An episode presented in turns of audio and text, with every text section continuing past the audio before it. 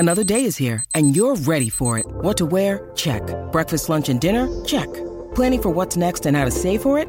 That's where Bank of America can help. For your financial to-dos, Bank of America has experts ready to help get you closer to your goals. Get started at one of our local financial centers or 24/7 in our mobile banking app. Find a location near you at bankofamerica.com/talktous. What would you like the power to do? Mobile banking requires downloading the app and is only available for select devices. Message and data rates may apply. Bank of America NA, member FDIC. Want to witness the world's biggest football game? Head to iCanWin.com.au, predict Australia's score with a crystal ball, and it could be you and a friend at the FIFA World Cup Qatar 2022 semi-finals, all thanks to McDonald's. Maccas, together and loving it. TNCs apply. Staying in to watch the sport? Let us cook. Get your Maccas favourites delivered with McDelivery.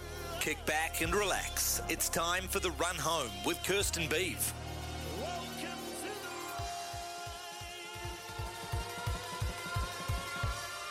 Good afternoon to you. It's 4.04 and welcome to The Run Home. Stephen McIver in the seat for Kirst, who's on, Māori All Black duty tonight for Sky Sport. And, of course, I'm just the Robin to one Batman. Batman, of course, being the Beef. Hey, Beef, how is it the estate this afternoon? Very good, thank you, Stephen. And, I don't know how I quite take you being Robin to me being Batman. I mean... I probably should have asked Kirst about that, all right? Yeah, and certainly... I know you're going to laugh at this, but this certainly is. It'd be one of the highlights of my broadcasting career today, Stephen. I grew up watching Friday night footy as it was back in the day, which you ran. Yep. And then obviously for years the voice of Sky League. So it truly is an honour to have you on The Run Home today. Mate, I'm not that old. You make me sound like I should have my walking frame. Come on. Oh no, I was just a kid when I used to watch you on Friday night worse. Footy. That's even worse. I wanted to one day be broadcasted by you as a player, but I never thought I'd have the honour. Being in the same studio. Okay, well, I'll take that for what is and simply say thank you. I've got to dob you in though. A good friend of mine was out visiting you the other day. A guy called Phil, the lurker. And he says, I was out saying, Beeb, we're talking tractors. I'm going, oh no, what does he want? He wants a new tractor from Power Farming, does he? I said, so give me some more. And he goes, Beaver makes a crap coffee. Well, I don't drink coffee. And I said it was going to be a rubbish coffee. I'm disappointed now because you were the lurker. You told me about the lurker. Well, that's his English way of just it's a fun phrase. So I'm lurker 2 and he is lurker 1, and maybe now you can be lurker 3 since you're hanging around him. What do you need a tractor for anyway? I mean, how big is your estate?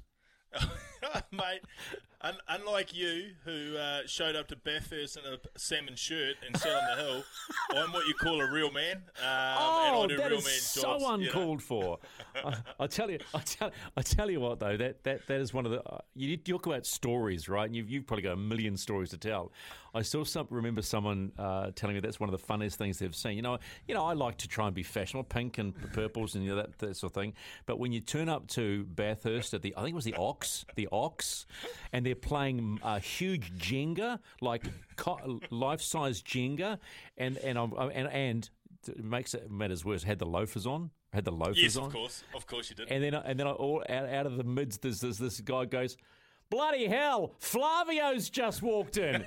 What's Flavio doing here? So that was a hell of a lot of fun. Hey, let us look at the Macca's menu thanks to McDelivery because it's Teamless Tuesday, and B, we're going to look at make up our starting 15 with nicknames, sporting nicknames, right? Yeah, absolutely. It is an absolute highlight of our working week here on The Run Home. And as far as the first 15 of nicknames, we've gone high, wide, and handsome on it. Yeah, we'll just give you a snippet of a couple. We've thought Iron Mike, one of the great nicknames for, of course, Mike Tyson. He'd be pretty handy as a hooker. Would you want to pack down against him? You'd want a scrum cap. I would want to do a lot of things with Iron Mike. And the next one, which really jumps off my team sheet and the one we talked about earlier, very Rico Ioane, the style bender. Ah. And, of course, that is our one and only. Israel Adesanya, right?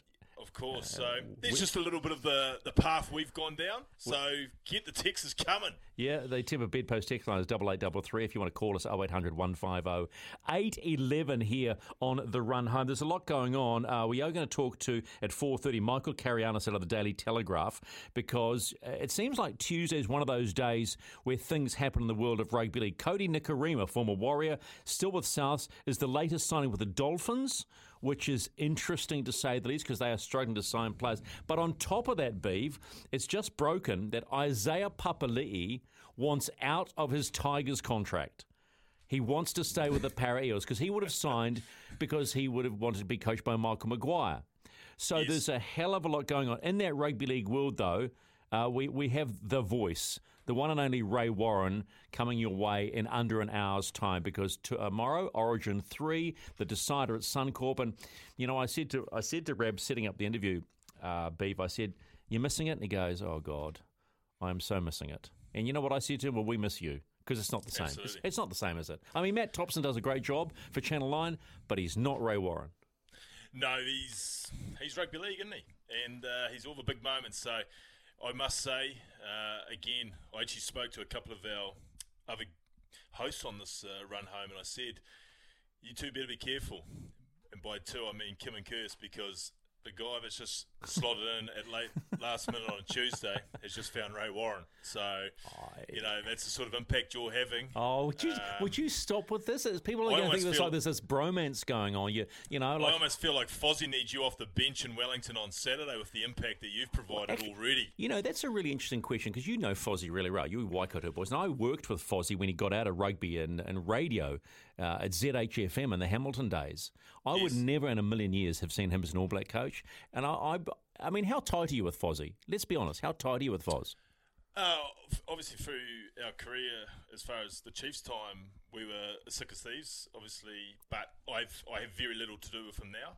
The occasional text when he doesn't agree with something I've said on TV, usually. I see. That's interesting, right? Why would he wash?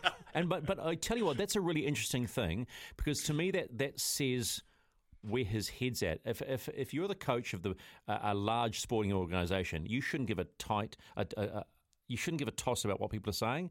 Or you should... I mean, a lot of it's in jest. Anyway, Okay. So I was trying to get deep and meaningful for a moment. But no, obviously... we occasionally see each other around the traps, but and if we see each other, obviously it's, you know, pretty big yarns. But no, we don't see each other or catch up for regularly these days. I was listening somewhere, and they reckon he will stay through to the World Cup. I mean, do you think it's time that the All Black organisation says, you know what, if you're not performing, you're done, and forget about the contract, we'll pay you out and just get on with it? I've just got off the phone to someone who was talking about the very same thing. If Saturday doesn't go well, I for the life of me, I cannot see them changing this far out from the World Cup. But, okay, so how far away are we from the World Cup, Eve? 12 months. Yeah, okay. Yeah, but let's say one thing. All Black players are like Premier League players, are like any other players at that level. They know how to play the game, right? Yep. And are you of the opinion that... coaches, managers are just people managers now. So you can slot anyone. Let's be blunt. Everybody wants Razor in there. I remember talking to someone a long time ago. They said no. It was actually a contact, Steve Hansen, suggesting that Hansen had said, no, Fozzie is the right guy. Now, that could have been because he was in the system as such. Yes. Why can't people just say, it's not working? We've got a guy here that's won 1 million Super Rugby guys. Just get him in. If you don't perform now... your contract's bust. We'll pay you out. Just move. Yeah, I mean, there's a fair argument. I mean, what you initially were talking about was how important coaches are. And to be fair, I think the days of having a dream team such as a Henry, Smith, Hansen are probably gone. And that is when you are more than just a man manager. They are the three masterminds of rugby of that generation. So I don't think you could just say they're just there on the sideline. They were genuine coaches. Now I think you're probably getting to a point where there's a lot more man managers. And look, I don't know Razor's sort of coaching style, but from the outside looking in, everyone looks happy, looks like an environment, and it's successful. I know Fozzie's coaching style, and he's very much a personal man with the players. But at the moment, it's not working. But to be fair, I don't think you blame the coach right now. I think... there's probably more to it. I think there's maybe a lack of, maybe Joe Schmidt needs to become more than just a selector in about a week's time. Maybe he needs to have a proper portfolio, and by portfolio, I mean a big chunk of the coaching pie. He becomes the new Wayne Smith, right? Essentially, yes. That's probably a really smart move. There's so much we could talk about, and we probably will talk about it. That's part of the Macca's menu. There's so much to do. Stay in to watch sport. We'll just let us cook. Get your Macca's favourites delivered with Mick. Say that quickly. How about I just slow down? Delivered with Mick Delivery. Okay, now we're going to put the acid on. This is how Beaver sees it. How do you see it today? Well, the Nations Championship. Do we remember this? This is the competition that's been proposed, that every second year around World Cups, we have this North versus South integrated competition, which is essentially a mini World Cup. 12 of the best playing their usual competitions, the Six Nations or Rugby Championships, and then crossovers with a grand final at the end of the year and some sort of promotion relegation one-off game. Now, this made a lot of sense for a lot of people, but mainly for the heads of the table, because essentially it was a cash grab. And it also, for me, started to diminish a World Cup if you're having three, essentially, World Cups in 3 years, because that's how it pans out. And then this year happens. And if there was ever a kick in the guts to fully put this Nations Championship fire out, it's the test series that we are now currently living in. We've got this Ireland test series, which has been enthralling.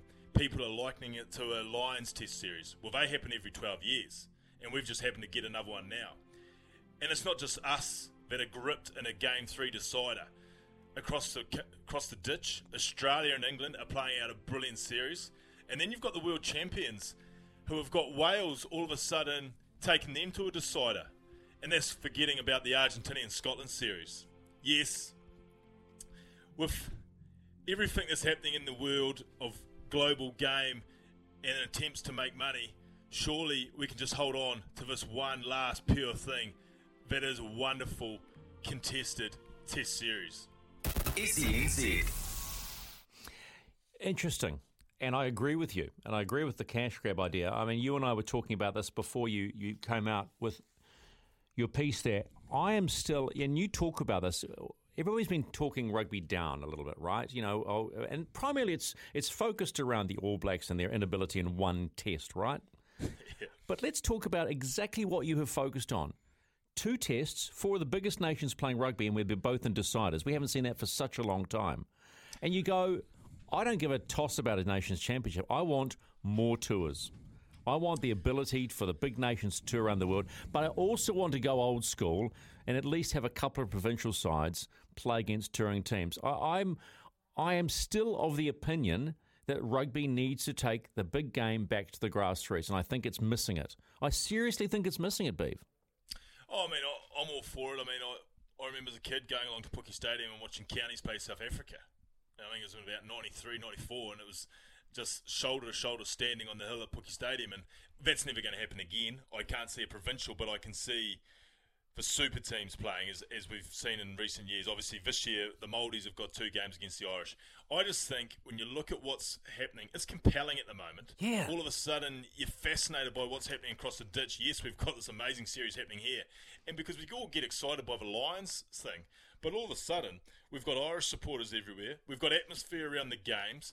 The pubs around, I mean, I was in Auckland pre-game in the relief of Eden Park one, in a pub for the Eden Park one. And the place is heaving from lunchtime. And everyone's in an all-black jersey or an Irish jersey. Yeah.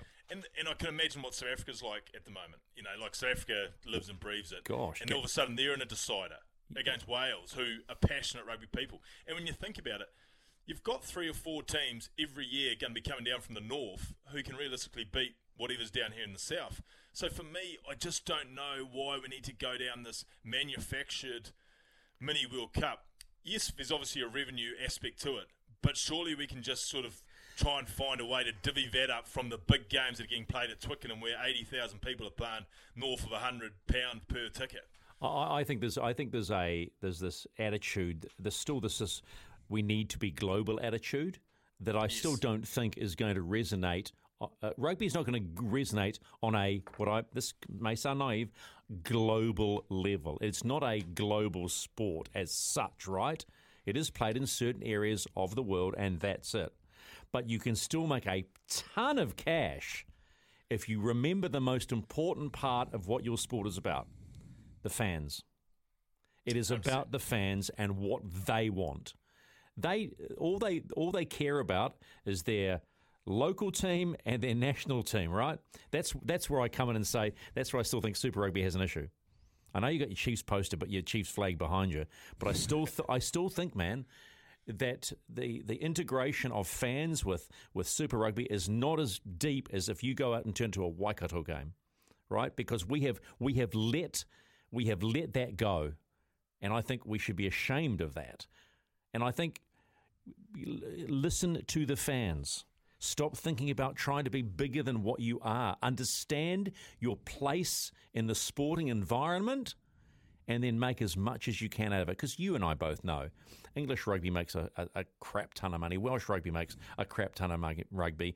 For the life of me, I don't know why New Zealand NZR continues to have to look to sell off rugby when it should be the it says it's the biggest. If it's the biggest brand in the world, why does it need to be selling bits of itself off? Well, Stephen, we've only got a 3-hour show tonight, so... Okay. A bit too deep and meaningful for my fill, and it's 4:19. This is the run home. Just forget we're getting sporting nicknames for our 15. We've already talked about Iron Mike Tyson, and the style bender, Izzy Adesanya. You've got some ideas for some sporting nicknames. Text us on the Temper Bedpost text line, 8833. Oh, we've got more. Don't you worry about that.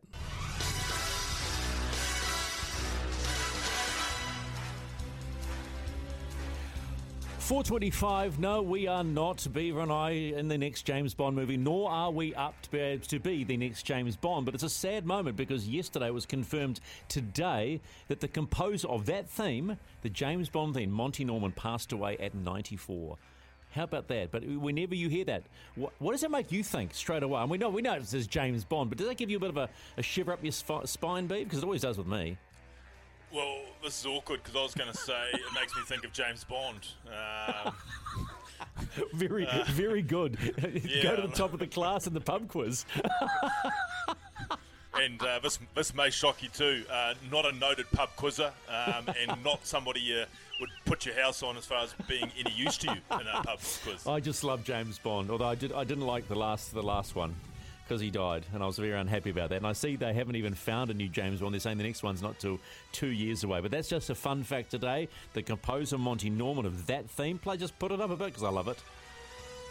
Yeah, passed away at 94. I want to move on to something you talked about yesterday in your How Beaver Sees It, because I really like the idea of a waiver. You were talking about players signing waivers if they get hurt in playing footy, right? And because it gets away from this whole concussion protocol thing that the NFL had to pay out billions to those with thing. And I actually think it's a really smart idea, because it puts the accountability back on the individual. You said yesterday, and correct me if I'm wrong, that it should be at the elite level. Yes. I actually think it should be at all levels. I think everyone should take accountability for what they are doing. When I go out and have to race a car, right, or, well, not race, now that's pushing it a bit far, test a car, have some fun in a car at certain tracks, I have to sign a waiver. And it says the track is not responsibility for you being a lunatic if you hurt yourself. And I'm happy to do that. I actually think it should be across the board, because then there's protection across the board for everybody. Because if we don't start making people accountable, It's nonsensical. Yeah, I guess my point around the elite level and the amateur level being two different games is I actually think you do go harder on the rules at the amateur level. Like, I would almost bring the tackle height down to, I mean, waist is what I'm thinking. Yeah, of course, makes sense. At that level. Maybe bring things in like you're not allowed to leave your feet on a clean out at amateur level, because then you can't, technically you're not supposed to leave your feet at any point, but you do. Yeah. And then things like high balls in the air. I know at first 15 level now, they're already talking, I think it's already in play, that you're not allowed to compete in the air, like whoever's catching, that sort of thing. So I think there's things at the amateur level that, you know, people, they talk about dying numbers. Well, I've got plenty of mates who stopped playing when they were sort of 25, 26 because they get to the age where, well, I've actually can't afford to be off work now. So I can't do my shoulder, or I can't have this, or what have you. So if you make it to a level where, you know what, you can still have fun playing rugby, but you're taking a lot of the chances of injury out, and then you, and then conversely, you get to the elite game, and the elite game, people are making money from it. It's your profession, and it's still the dream profession. Like, I still don't know any guys in the professional game that are humming and hawing about signing another deal, or trying to get to Japan for multi-million dollar deals, or get to France. You know, mm-hmm. No one's thinking, oh, I'll tell you what, I'm a bit worried about my safety these days. Like, no, like I've never had that conversation with anyone, and I'm still in touch with a fair few. Do you think it's changed? You know, do you think managers are starting to caution them or not, or do you think it's still that very simple attitude? No, I want to play footy. I want to make money. Yeah. I mean, look, I'm not saying it's all about the money, but what I'm saying is you still want to be an All Black first and foremost, and then, you know, you have that dream, and then all of a sudden you become wealthy because of it. Mm-hmm. All these opportunities in Japan, all these opportunities to be a 10-year All Black, is going to set you up for life. No one's going to then turn around and start second-guessing that about the risk of playing rugby as a contact sport. Do you think, though, then organisations should be thinking about that? You know, do you think that maybe they should be protecting themselves at that level? Well, that's my waiver. That's your point, yeah. That's my waiver. Okay, well, I think it's a great idea. I think it's a really good idea because accountability has to play. And as you know, you've got kids grown up. Teaching them to be accountable is really important. And making money like their dad did, who's now getting his new tractor.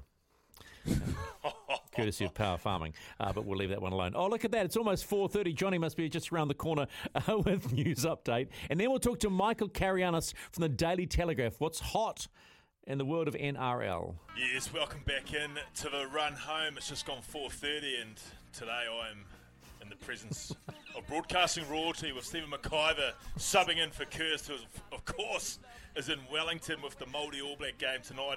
And just before we go to our next guest, a few texts in for our nicknames. First 15 from Rick from Taupo. Thomas the Hitman Hearns is number 6.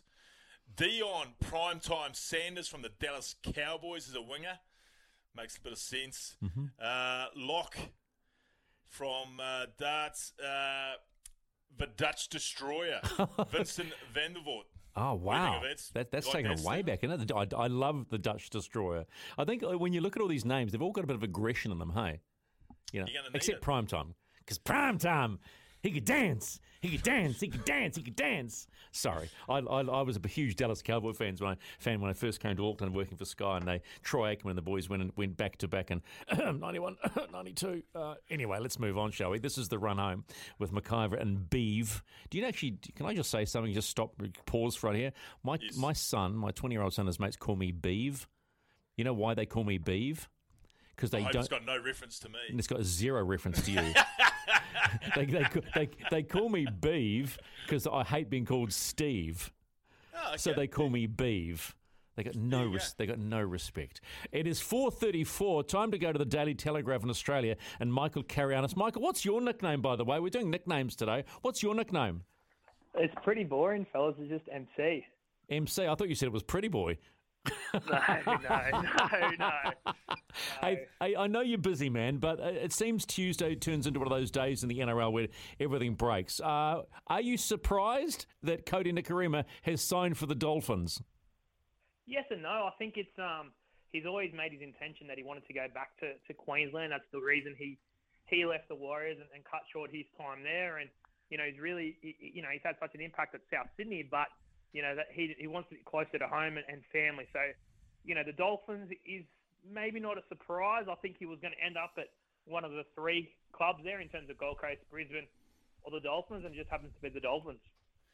With the Dolphins, is it a case of a little bit of, geez, we're running out of time to nail down some halves? Because it must have been getting close to panic stations for the Dolphins as far as who's their 7 and 6 going to be. Yeah, and I think we're probably still at that stage. They haven't nailed that marquee signing. Cody Nikarima is a good signing, test player, obviously, but he's not in the top echelon of halves in the game. And You know, I don't think he's been brought there to be a, you know, a start in 6 or 7. I think he's there as a backup, as a potential number 14 to provide some cover between the 6, 7, and 9. So, okay, so the Luke Brooks story has been out for about a week now. Do they go all in, or do the Tigers go, we can't afford to throw in that much freight? Yeah, it's an interesting one. I think there's a few clubs that would love Luke Brooks. You know, Newcastle Knights would be one for sure. Whether the Dolphins feel like he's the right man, I'm not sure, because there's not a lot of, well, there's no marquee players left on the market for 2023. So their only hope of landing one is getting someone out of their contract, and that would be a Luke Brooks. Or do they just try and sit and hold and try and make a play for someone like a Cam Munster ahead of 2024 season? So that's got to be the thought process of the Dolphins at the moment. Does it not sort of come across as almost comedic that Luke Brooks, who has been smacked from pillar to post, is now one of the most wanted men on the market? I think everyone sees a good footballer in him. I think they just feel like, and I think Luke probably to himself feels like he needs a change. He needs to get out of that West Tigers environment, move somewhere else, and just see where it goes. You know, he's been shifted between 6 and 7. Played a little bit of hooker at times this year as well. So, you know, I think there's a few clubs that would be lining up for him. And the question is he going to be a success at the West Tigers? And I just don't see that happening. Well, one player that appears now, David Riccio, your colleague, let's say your journalistic colleague, has broken that Isaiah Papali'i is now getting cold feet about wanting to go to the West Tigers. Now, that would be, I would say, on Isaiah's current form in the last 18 months, that would be a huge loss if he were to backflip. Huge. And, you know, the West Tigers have built their future around, you know, the arrivals, impending arrivals, Api Koroisau and Isaiah Papali'i. So, if those guys aren't at the Tigers next year, well, that's going to be a huge blow. Papali'i is an outstanding player. You know, they've lost Luciano Leilua, they've lost Luke Garner, they lost Kelma to Alangi because of the fact that they had Papali'i coming. You can't forget he did his deal in the preseason and was really close with former coach Michael Maguire. That was part of the reason that he went to the Tigers. Michael Maguire is not there now, so there's definitely some cold feet around his impending switch. Can he backflip though if he signed a contract? Or does a contract mean nothing? Well, you know, it will hold up in a court of law. There's no doubt about it. But it just depends on what extent you want to pursue it. You know, do you go, okay, do you consider this guy doesn't want to come here? Do you look at a player swap? Do you look at financial compensation? Do you make him sit out? Who knows? But he signed with the West Tigers. There's no grounds for that release. Okay, a couple of things that is really annoying me. The Cameron Munster thing is really annoying me. And we know Braithen Astor, who does NRL 360, is the host, and he's his manager. What is the word? What are they waiting for? Is he going to stay or is he going to go in 24? I'm not sure yet. I don't know. I'm not sure. Come on, Michael. He's not free to negotiate with anyone for 24 yet. So there will be no deal. Unless he re-signs with the Storm, there won't be an announcement that he's left Melbourne until post-November 1 because he can't sign a deal elsewhere at the moment, the way it stands. So whether that is enough, I don't know. He's been in contract negotiations with the Storm for a couple of months now. He rejected their first offer, which was a lot less than what he's earning at the moment. And I think his form has surpassed, you know, his pay packet at the moment. So, you know, he's a million-plus player, and that's what the Dolphins can offer him. All right, the other story that was not broken, but it's Andrew Webster to the Warriors. What do you reckon? Yeah, good. I think he's been in and around the system now for 2 decades in terms of assistant coach roles, and you know, a short stint as the West Tigers interim coach. Spent 2 years at the Warriors.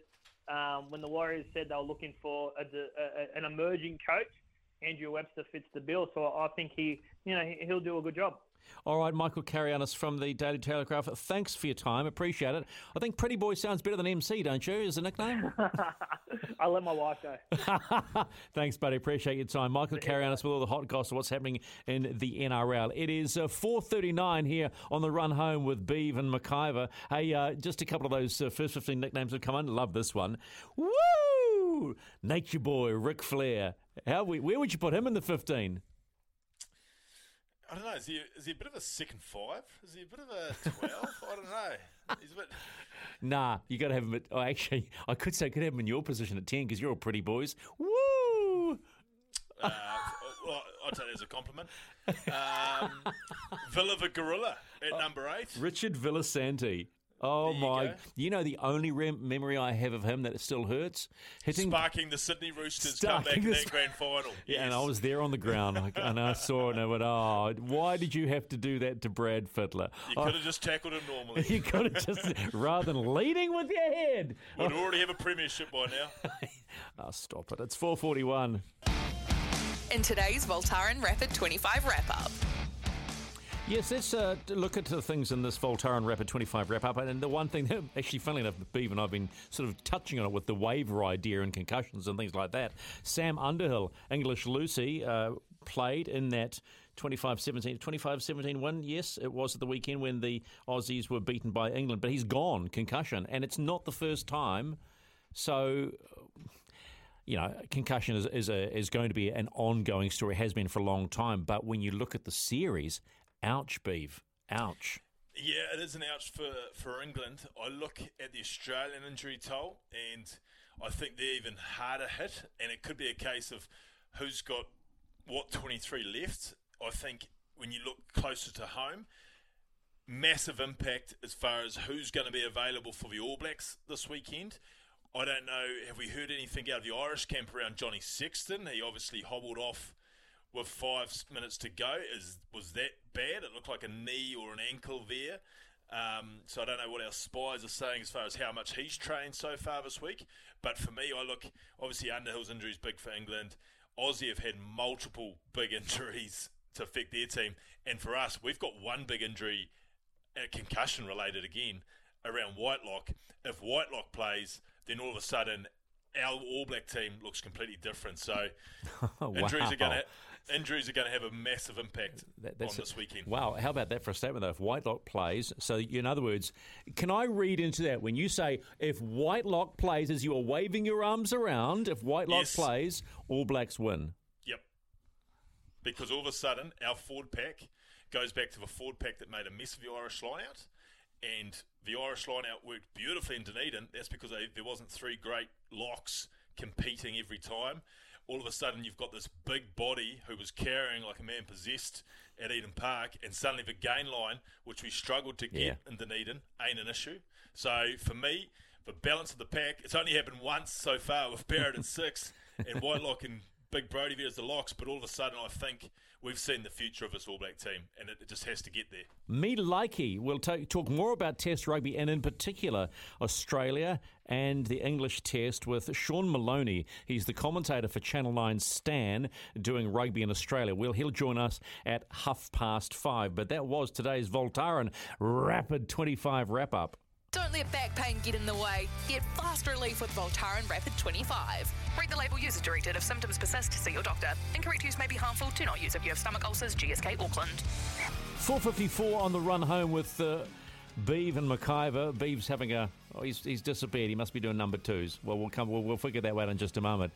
Our producer Jacob, who is filling in for Manaya, is actually a huge footy fan. And when I say footy, I mean the round ball game, okay? Football, soccer, as some like to call it. But there is some huge news coming out of the Melbourne victory camp. And I know you said, oh, please, can we talk about it? Please, can we talk about it? When I read about who they have signed, I went, yes, let's talk about it. So, Jacob, who have they signed? So they've signed Luís Nani. He's a Portuguese winger that played for Manchester United back in the Sir Alex Ferguson days, so the glory days of Man United. Yeah, it's a really big signing. What, 100 games for Man U, or is it 100 games for Portugal? Probably coming up both, yeah. So actually, probably more than 100 games, because they play a million games in the Premier League. So. Yeah, so I've just come up with a little thing that the A-League have posted. Yep. It says... he's made 556 career appearances. There you go. And he scored 264 goals in his career, and he's won one Champions League, which was 2008 against Chelsea in Moscow. One of my all-time worst days, I'd say, as a Chelsea supporter. 'Cause, you're a Chelsea supporter? Yeah, so I was 9 at the time. I stayed home from school to watch the penalty shootout, yep. And that was obviously the one that John Terry slipped and fell over and became a massive... laughing stock, basically. Oh, wow. And I went to school that day and I just got teased like from the moment I got there until the moment I left. So. Oh boy, you poor baby. Yeah, but it's a big. But it's in terms of the A League, how big a deal is it? So it's a bigger deal than having the likes of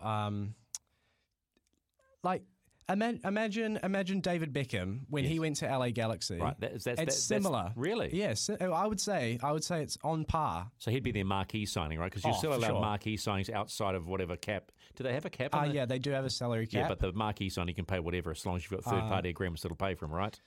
Yeah, I'd assume so, yeah. Yeah, okay. Well, but it's pretty exciting too. Alrighty, there is other news too. We've got a former New Zealander off to Colo Colo? Yeah, Marco Rojas. So Nani's actually replacing Rojas at the Melbourne Victory. So, yeah, and Luis Nani has signed a 2-year contract. So they've got him for 2 years. And, Marco Rojas is just left on a free to go to Colo Colo. They're basically the premier side in Chile. If you have a FIFA game, they're definitely on there. It's good, good sign of knowing, the global game and how big of a stature they have in world football. Okay, so if you're a footy head and footy in that term, have you signed on to this FIFA Plus thing, this free FIFA Plus where you can get all millions of invincible football games? No, so I actually think beIN Sport, the way that Sky Sport have got it set up at the moment, it's actually pretty primed for any football fan. They've got Bundesliga, Serie A. All the top leagues, League One. But you have to pay for Sky, remember? Yeah, I know. But I'm told FIFA Plus is free. Oh, really? Okay. I actually haven't heard of it, to be honest. Why am I telling you this, Jake? I mean, come on. What the heck's going on here? Yeah. So the Luis Nani signing for Melbourne Victory is a plum signing. That's like one of the best signings they would have ever had in the A-League. It's definitely up there. You're giving it to Keith Quinn. It's just not Jonah Lomu, it's Luis Nani. Yeah, I mean, if you're a football fan, or the Gary Neville in the Champions League. Mm-hmm. Yeah. That's a big deal. Okay, you happy now? Oh, yeah, for sure. You're really happy now. Thank you. No. Thank you, Stephen. You don't have to thank me. You're the producer. You told me what to do. Remember that? Now I can dob you back.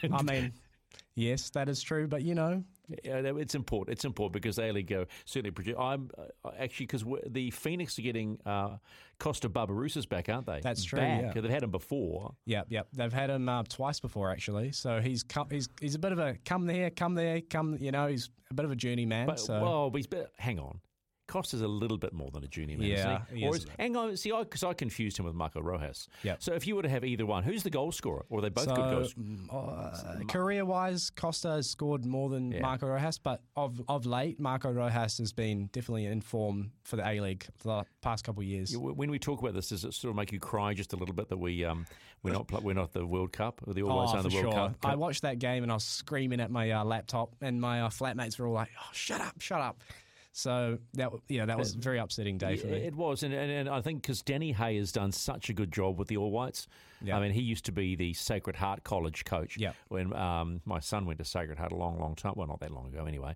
And he would train that Sacred Heart team 7 days a week, damn near, or 6 days, and then the sixth day I think was game day and the Saturday, and they would be before school at 7 a.m. Those boys would be training, so he didn't muck around, and he's got one of these ideas of coaching that just works across all age levels, because there was always that concern, okay, you're a great school coach and then you can go up, and I think Eastern Suburbs, he coached for a while, but to be the coach of the All Whites and do such a good job is something that we're very happy with. But we're not happy that they're not in the FIFA World Cup. Anyway, Luis Nani, big signing for the Melbourne Victory in the A-League. It's heading towards 5 o'clock. Johnny's not too far away from the latest in news. Do not forget, in around 5 minutes' time, we talk to the Great One. We talk about nicknames. We're going to call him the Great One. That's right. Ray Warren. It's just Origin's just not the same without Rabs. We talked to him a little bit just after 5, so stay with us here on the run home, and we'll see if we can track down, get Beaver out of the bog and get him back on air. Talk to you shortly. It is 5:04 on a Tuesday evening with Stephen McIver and Beaver in the estate out Where is Beebe? He's about out west somewhere. Anyway, he's in Waiuku. Yeah, that's right. The estate in Waiuku. We'll be talking to him shortly. Just having a few techo problems at the moment, but it is a very, very busy hour. Our Macca's menu, thanks to McDelivery. In a moment, we're going to talk to Ray Warren, the great one, about Origin number 3. Sean Maloney from Channel 9 and their rugby caller at 5:30. And, of course, we'll keep those first 15 nicknames coming through. How about this one? Kia ora, amigos. At prop, we've got Bloody Mary, Queen of England, although she tends to lose her head under pressure. Oh, my goodness. Not a bad idea, though, at hooker, but you lose your head, you don't want to do that. All right, let's get busy with rugby league. Darren Smith for Langer. Langer gets it away. Here's the big fella. Gets the pass on. Coyne goes for the corner and gets the try. How could you not forget that one? One of the great Origin moments. Imagine calling a rugby league for over 55 years and other things. 45 grand finals and 99 Origins. But I tell you what, as a broadcaster, if you ever want to know how to be a very good commentator and about the nuance of commentary, the highs and the lows, and take you somewhere you never want to be and then you want to be, the only man you want to listen to is Ray Warren. And he joins us right now. Hey, Ray, thanks for joining us. Steve, how are you, mate? Yeah, I am good, thank you. Can I just be blunt? And you've probably heard this a million times, but gee, we miss you. We honestly miss you. Yeah, well, I'm missing the game too, I can assure you, and I'm having trouble getting used to retirement, which comes as no great shock. I've been around talking about it for probably 15 years, but I decided it was time, and now I'm paying the penalty, if that's the way to put it. Well, it sounds sad when you say paying the penalty, because you are forever and will always be the voice of rugby league as far as many, many are concerned. And it's in a hell of a legacy, and you should be incredibly, incredibly proud of it. But and particularly, too, in the grand final in Origin Arena. But as we head towards tomorrow's Origin decider, do you think Billy Slater can emulate Fatty Vaughton as an ex-player win his first series? Yeah, that's probably the first question people ask. When it comes to Paul Vaughton, you know, can you do a Fatty? And the answer, when you're talking about Billy Slater, fellows, I wouldn't doubt his ability to do anything. He's one of the most intense people I've ever met. He's very highly educated in everything, but particularly in rugby league. He's a craftsman. He's a tactician. I would never sell out on Billy Slater's ability to do something. Okay, it mightn't have looked too good over in Perth, but this is Suncorp Stadium, and it's a decider. Ray, it's Beaver here. Thanks for joining us this afternoon. You just talked about Suncorp and the fact that it is a decider. I've been lucky enough to go to one decider at Brisbane a few years ago. Can you just explain to us what it's like on that day and a Wednesday in Brisbane? It's like nothing else, is it? Well, the Queenslanders have always, to me, been hungrier, and they took Origin much more seriously than New South Wales. I think the Blues and the people in New South Wales are catching up, but I have to say that before I try to describe game day in Brisbane. It's quite amazing, the number of maroon jumpers particularly that basically walk up and down the streets. I don't know if they know where they're going. And then you venture into Queen Street Mall, which is the hub of Brisbane. And there it is now. It's a sea of maroon jumpers. And I've got some friends going up there, and I found a couple of tickets for them. I said, if you venture to Queen Street Mall on game day, or you walk down Caxton Street on game night, just make sure you wear a maroon beanie, because that's part of your protective equipment for a trip to Brisbane, for particularly an Origin decider. Now, Rabs, obviously you've called all their great impossible victories, as they often are described. No Munster. This would be as big a Houdini act as Queensland have pulled off, wouldn't it? Just add to their story, wouldn't it, if they could pull this off? Yeah, well, you're right. I've used that name a few times, Houdini, and now you're getting me back now, but I remember back in 2001, they pulled off a Houdini. They pulled this little fella called Alan Langer out of the north of England and brought him back, and they went on to win a series with the help of Alan Langer, which I don't know they could have done without him. And here we've got the best player in the Queensland side, possibly the best player in rugby league today, out of this match. And to lose Munster really would be very similar to losing Nathan Cleary out of the New South Wales side. But I can't begin to tell you the enormity of the loss of Munster, because when he's on, there's nobody better. Nobody better. One of the themes that's going around as far as New South Wales are concerned, Ray, is that why is Regal Campbell-Gillard not playing when Jacob Saifiti's numbers don't even stack up as far as a forward when it comes to metres, tackles, offloads, the whole 9 yards? Are they letting themselves down by leaving Regan Campbell-Gillard out? Oh, gee, that's a very hard question for me. I mean, I'm not at the coalface. And I just spoke about I would never, ever give up on Billy Slater. And I have to say the same about Brad Fittler and the people around him. It's not just Brad Fittler. He's got Greg Alexander, one of the greats. He's got Danny Badiris. He'd be leaning on Andrew Johns a little bit.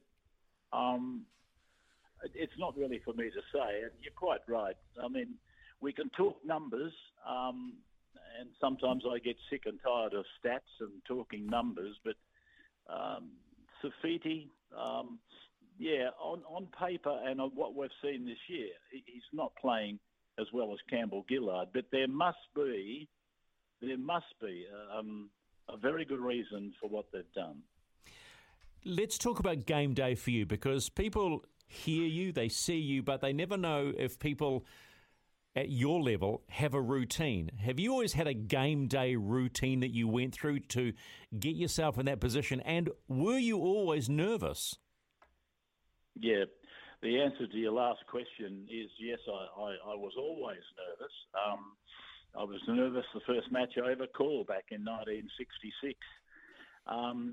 And those nerves got worse as I got older, and that was one of the reasons I thought it was time to give it away. But then again, on the flip side of that, I've got to be honest with you, I think some nerves are good. I think they're an indication that you're never going to become complacent. You're always going to do your preparation, your research.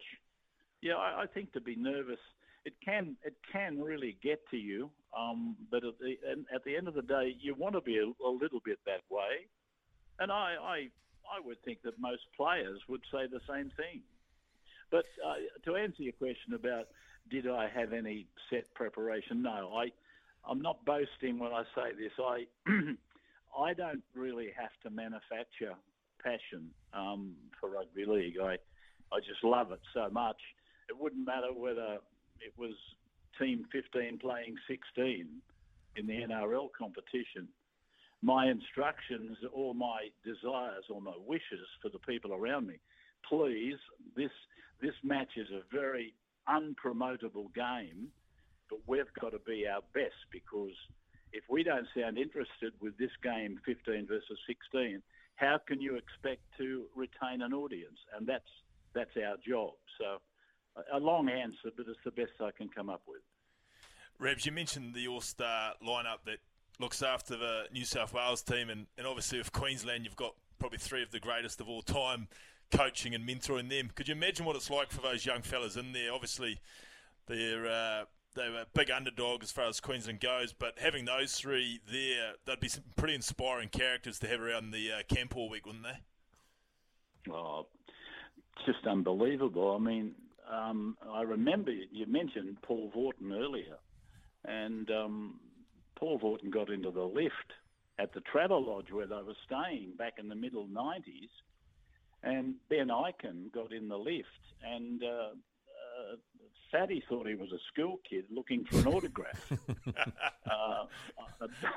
So can you imagine Ben Eichen? He's got in the lift with the coach, and the coach thinks that he He's in year 10 at high school, but the kid would be absolutely enamoured at even the mere thought of standing in the same lift as Paul Vaughton. But Paul Vaughton is multiplied by 3 or 4 or 5, if you like. I mean, these kids, they're not kids, but these kids are under the coaching of Billy Slater, Cameron Smith, Jonathan Thurston, not too far away from the epicentre of all this is Darren Lockyer and Wally Lewis. Now, Lewis is already an immortal. The other 4 are destined to become immortals. So, I mean, can you imagine not only the thrill and the honour and the privilege, but you talked about nerves. Can you imagine the nerves running through the adrenaline of these young players? Ray, were you tempted to hang on for your 100th Origin? Not really. No, not really. I've got to be very honest with you. I knew if I did Origin 100, it'd be game 1 in Sydney, but it would also be my last game. I'd made up my mind that if I went on, I'd only do game 1, and I'd only be doing it because it was game 100. Which just looks pretty, but it didn't mean that much to me. What I was dodging is not doing my last match and knowing that it was my last match, because seriously, at 79, I don't think my emotions, I think they would have taken over from me, and I would have gone out, I think, on a less than memorable note, if that makes any sense. I think, look, mate, we'd have you back anytime. It's as simple as that. I've got to say one thing, though. The Borkham Hills Bowling Club, I hear you're a regular visitor, because a friend of mine, his dad is named Jeff Rust. Do you ever bump into Jeff Rust at the Borkham Hills Bowling Club? No, everybody at the bowling club is called mate. I don't know. I don't think I know very many of them at all. And I walked in there. I go there often, to be quite frank, but it's also got a TAB. But I went in there one day with my brother-in-law, and they've all got their bowling gear on. You know, I don't bowl, but I go in there to have a punt on occasion of drink. But I walk through the front door and say, "Hello, mate. How you going, mate?" And yeah, hello, mate. Yeah, g'day, mate. I think I walked past about 10 of them, and I called them all mate. And me brother-in-law, he said, "Oh, geez, you've got some friends here." I don't know who they are. I don't know their name. Oh, look, well, you know, most importantly, they know. It's the most popular Christian name at the Borkham Hills Bowling Club, mate. Oh, well, most importantly, they know you, and we love you, mate. Thank you so much for giving us your time. Enjoy Origin 3 tomorrow. I'll do my best. I'll be watching, and I won't say who I'll be barracking for, but I can assure you it's not easy for New South Wales to win a Game 3 decider at Suncorp Stadium. I think they've only done it a couple of times. Thanks, Ray. I appreciate your time. It's 5:17. That was the great one, Ray Warren. Beeve, when you listen to him, I still get goosebumps. Even after all these years, just listening to him talk about footy, I get goosebumps. Don't know if it's the same for you, but boy, he is for me, is still on any oval ball code the benchmark. Well, Stephen, I thought I was nervous about being a co-host with you today. Obviously, I explained how long I've been in awe of you. Oh, stop. And then you just go ahead and top it. That's as good as it's going to get for me in my broadcasting career. Interviewing Ray Warren, that was that's as good as it gets. He is somebody I've listened to for Friday and Sunday for the last I don't know how many years. And as you say, I've always said sometimes he's actually better than the game. He can make an average game of league sound like it is the greatest event going, and that's the magic of him. And I just wish I'd played one game of league to hear him calling my own name. Donald drops the ball, Donald's putting out on the full, or something along those lines, you know. Isn't it funny you think of it like that, though, that as a player, regardless of what you played, that you wanted to be hear your name called by someone like that? And I think that in itself is the legacy of Ray Warren. Absolutely. All right, 5:19. This is the run home with Beeve and McIver. It is 5:24. This is the run home. As someone says, it should be Beeve and Steve. And they know I don't like Steve. But there you go. We'll just move on that one because we're looking at our great first... text, Mark. We're looking at our Test 15. What do we call it? Teamless Tuesday with nicknames. Our first 15 of nicknames. Our first 15 of nicknames. Steve. Sexy Camel? Is Tim Southey called the Sexy Camel? That's from a rival radio station's nickname to him. Oh, okay. Didn't know that. I don't know if it's his inner sanctum nickname. Trinity Trent Bolt? Yeah. Well, there's been some great texts recently. Cameron's text in Scotty the Pig Styrus at Loosehead. I actually think... do you think he still likes that? I think Scotty Styrus was a dashing number 10 in his day for Hamilton. Was he Hamilton Boys High? Hamilton High, not Hamilton Boys High. Sorry, Hamilton Boys High. Hamilton Boys. You see they're cleaning up at the moment? Have you seen that? Yeah, well, they are cleaning up at the moment. They're a professional rugby team. Is Glenn Ross still there? Is Glenn Ross, the former Waikato coach, still there running their rowing program? Well, last time I saw Ross, he was. So I'm pretty sure he probably is. He loves that sort of stuff. Craig, great text here. To complete the front row, and obviously now we've got some real contestants with the Pig Styrus at Loosehead from Cameron. We've got front row with Bloody Mary, Piggy Muldoon and Crusher Collins. Oh, that's not bad, eh? That is not bad at all. Crusher is such a cool name. Can you imagine? I saw Crusher actually in the Eastern Suburbs, you know, where I hang out, you know, by the water. You can imagine it. A rather nice cafe too. I saw her the other day talking to a mayoral hopeful, having a wee chat about that. So that's interesting. All right, just a couple of All Black texts, and then I know you would like to respond to. I like this one too. Ra goes, the ABs are top heavy with too many instinctive players and not enough intelligent players. Now, I'm going to say one thing. I always sometimes thought instinctive you were intelligent because you could see ahead of the game. So what do you think? Yeah, I guess you've got me a little bit there. Instinctive and intelligent. Instinctive, I think instinctive is actually a forgotten art in the current sort of game because you look at so many players, or so many, I guess, in decision-making positions, and it's so structured. That's why, like, I'll openly admit, you know, it's only recently that I've started to see the merit in Johnny Sexton. And you watch him at the moment, and he's playing a little bit, you know... off the cuff? Excuse the pun, old school and off the cuff. And apart from Bodie Barrett and Richu Moang in this country, I don't think, when I watch Super Rugby... I think all our teams run around organising structure as opposed to what you're seeing. And I mean, I'm meeting Bodie Barrett and Richie aside. I think they play brilliantly and off the cuff. But you're watching Johnny Sexton, particularly in that second half, and he had guys running. I mean, this is getting a bit technical for you, possibly, Stephen. Oh, whoa, okay. Just a thing as basic as a shoulder ball where a guy starts inside you and then comes on the outside of you, and he put, I think it was big James Ryan through the 6'11" lock for a gaping brick hole, and you just don't see that with our current crop of tens in Super Rugby because they're all running around organising their three guys in front of them, which are pods, and then the next three out there. And Johnny Sexton was just seeing things, had runners either side of him, took it off 9, which I loved. The fact that he wasn't waiting to go through the pods and the structure, just took it off 9, went to the line, had a wee shoulder ball, and as I say, a big lock went through a gaping hole. And he just did things like that. He wasn't obsessed with his structure, but he got momentum, and he was just playing what he saw, hitting whoever he wanted on the chest. And I just think if you're a young 10 in this country right now, if you wanted to watch someone, I mean, we're not all blessed to be Bodie Barrett, and we're not all blessed to be Richard Moyingham just with these freakish ability and talents. I think someone like Johnny Sexton, who's not athletically gifted at all, has got the ability to mix his game up there and just see, play, hit whatever pass he wants.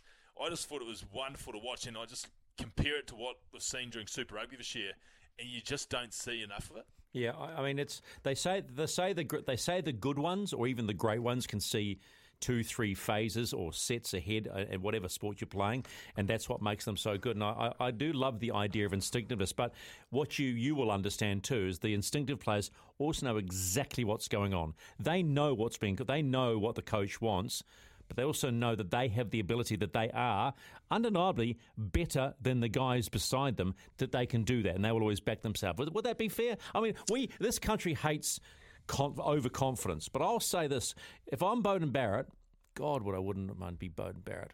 Okay, settle down. If I see something in front of me, I'm taking it because I know I've got the footwork and the ability to make that hole and open it up. Well, that's the magic of Bodie. Bodie sees, Bodie does. You know, like he's got a structure around them, but as you say, if he sees half a gap, he's got this pace and this ability and skill to be able to take full advantage. Mate, you are a quotathon today, right? You've called the Whitelock. We win. Bodie sees. Bodie does. That's two. You're 2 for 2. Okay, you are. I'm actually.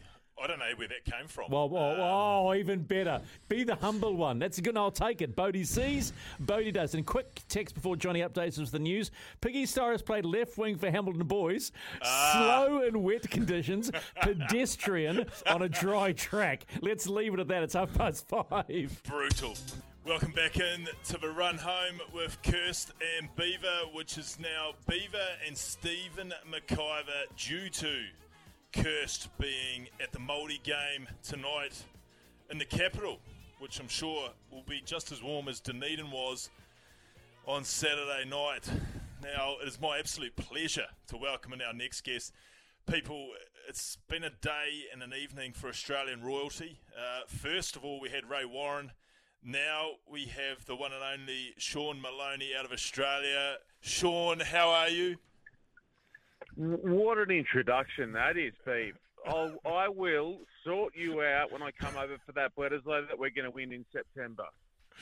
I look forward to that. I just thought today couldn't get any better once we had Ray Warren, but then we just elevated it again.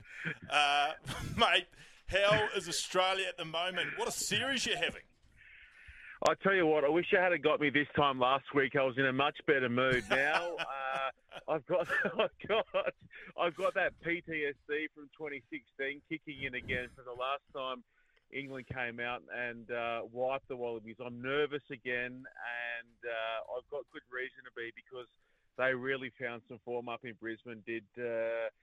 Did the English, and guys, that was the first time that the Wallabies have lost at Suncorp in their last 10 outings. So it was a monumental win from the guys out of the UK.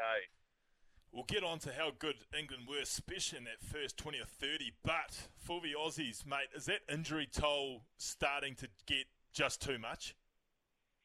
It is, Pete. But when you kind of break it down, like the back should be okay. So your 9-10 are okay. Samu's good. There's still the option now of Hunter or Len at 13, so he'll be back. Marika's good one wing. It's just that fullback spot that we need to plug, and I don't know. I'll be interested to see which rein Dave pulls because Reece Hodge got yanked back into the squad from that Aussie A series over in Fiji recently, so he's a chance. I'm not sure who else there is outside of Hodgie to go back in that 15 spot. And the other thing we need, mate, is a lock that can match it with those big boys from England because Cade Neville is not going to be playing any rugby for a long, long while.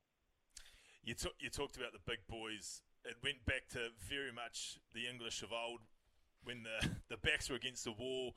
That forward pack, particularly in that first 20 or 30 minutes, where they built, I guess, the game, they were brutal, weren't they?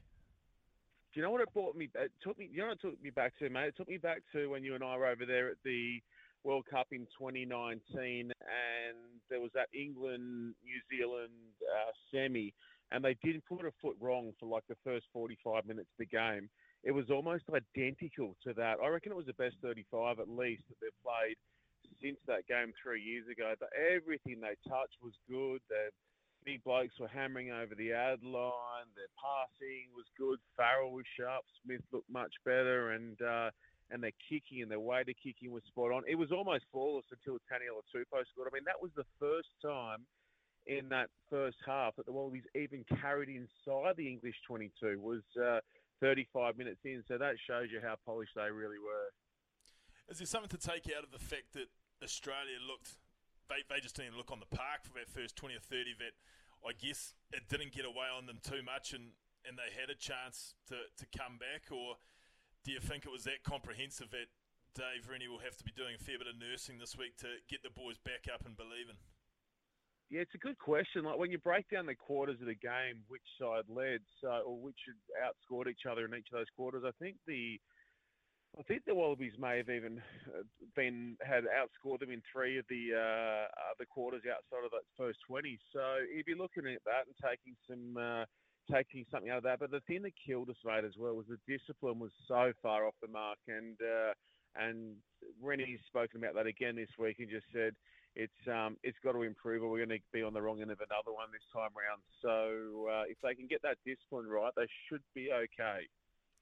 I hope he wasn't blown up about the boy that had to get Simbin because of the intercept that was in all eyes an intercept attempt. Well, you and I both know that's an idiotic rule. He doesn't need to speak about it because the wider rugby public all think it's one of the dumbest laws in the game. Oh, it was remarkable that he got sent for that. And just like what's the Australian public back in? How are they feeling towards the Wallabies? Obviously, Super Rugby. We talked during Super Rugby, and there was a bit of a flow-on effect. Mate, there's a fair bit to be excited about by this Wallabies team at the moment, isn't there? Yeah, there is. And you know what? We're looking at a proper full house at the SCG this weekend, which is huge. Last I heard, there was only 600 tickets left for the SCG, and I tell you what, now that the tickets are sold, I don't mind sharing it again. But it's not a great field to watch footy at because you're so far away from the actual action. But don't tell anyone that's actually going. It won't matter now that they're already on their way. But it's a tough one to watch games at. But the fact that it's going to be full to the brim is just huge. I can't remember the last time. It might have been that Lions series back in 2013, the last time we had like a proper full house at any ground in Australia. So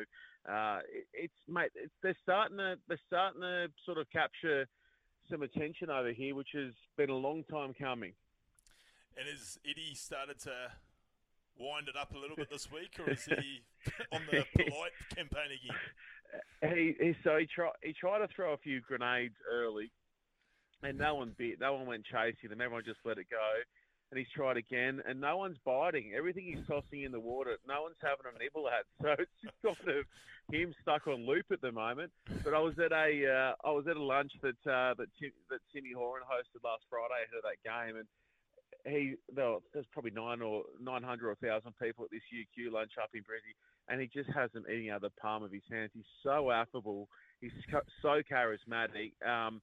He could have done what he wanted, and they would have said play on that afternoon. So he's trying to win us over in a roundabout way is probably the best way of putting it, but hasn't quite got all the way there yet.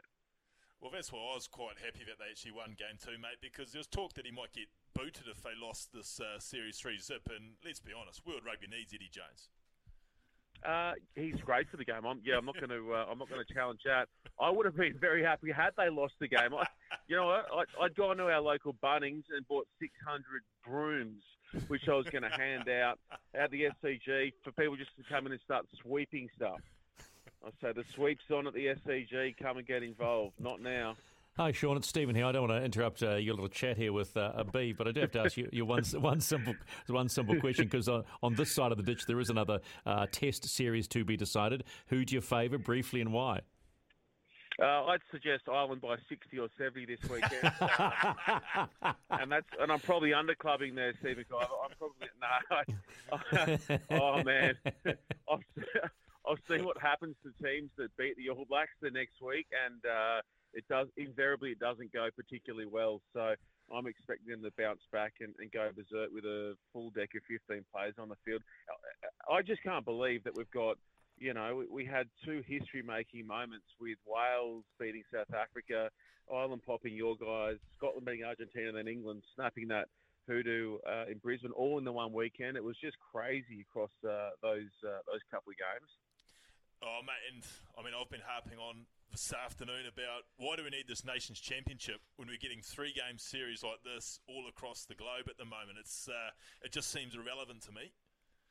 Yeah, I totally agree. And this is, as we start to come out of COVID as well, we start to see more people on the road and travelling in behind these sides. I saw there was heaps of Irish in your coverage from Dunedin as well, which looked good. We had a big pocket of English fans up in Brisbane, which I expect will get bigger again. So, mate, I'm 100% with you. Save it for every 4 years and let everyone else get on the road and get amongst it in between. Absolutely. Well, mate, we very much appreciate your time.